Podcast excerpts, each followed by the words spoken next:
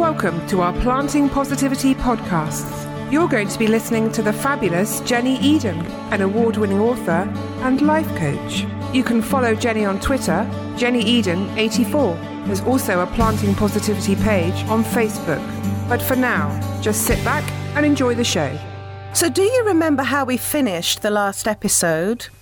I was feeling blocked in my process of manifesting. So, after contemplating my dilemma and wondering why I was stuck, why I was blocked, I went away on holiday.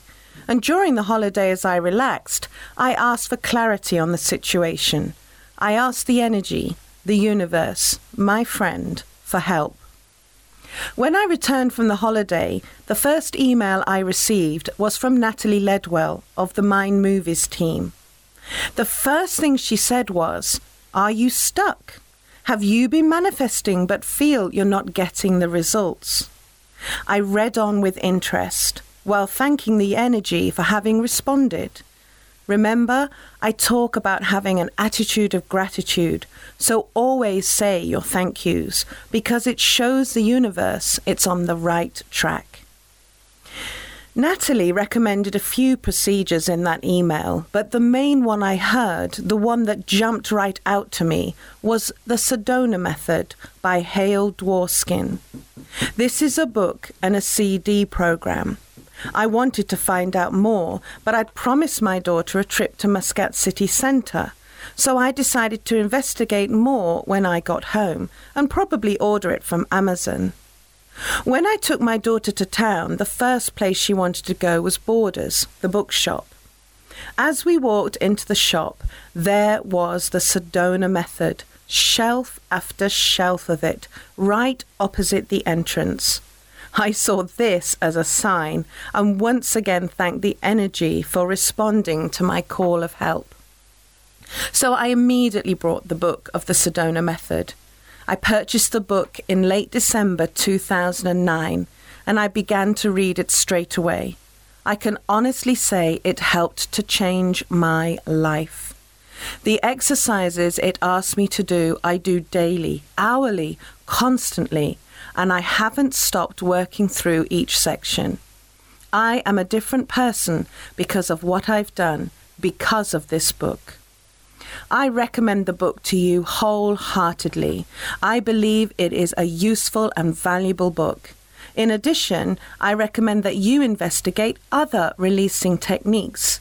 Techniques that help you to let go of your fears, let go of the deep thoughts that are holding you back.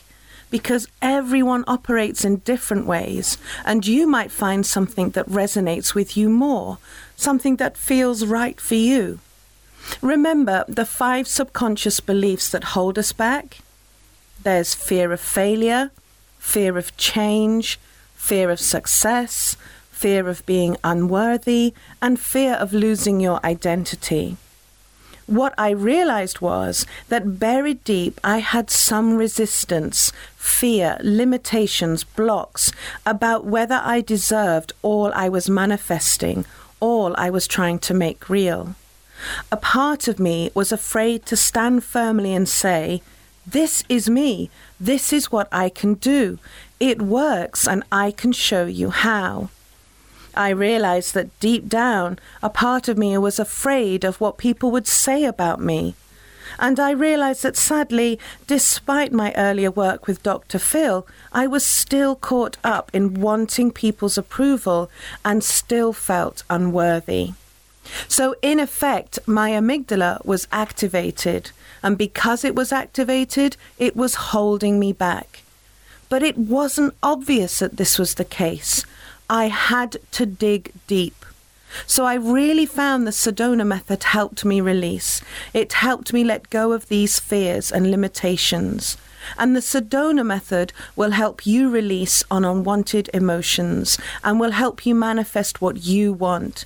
It is an incredibly fast way to let go of the feelings like anger, frustration, anxiety, and stress, as well as other problems. We will look more into this in the next episode. Until then, love and light. Thank you for catching our amazing podcast, How to Plant Positivity to Sow Seeds for Success with Jenni Eden, an award winning author and life coach. Keep listening, and in no time, you'll be thriving and blooming. Jenni is looking forward to sharing the journey with you.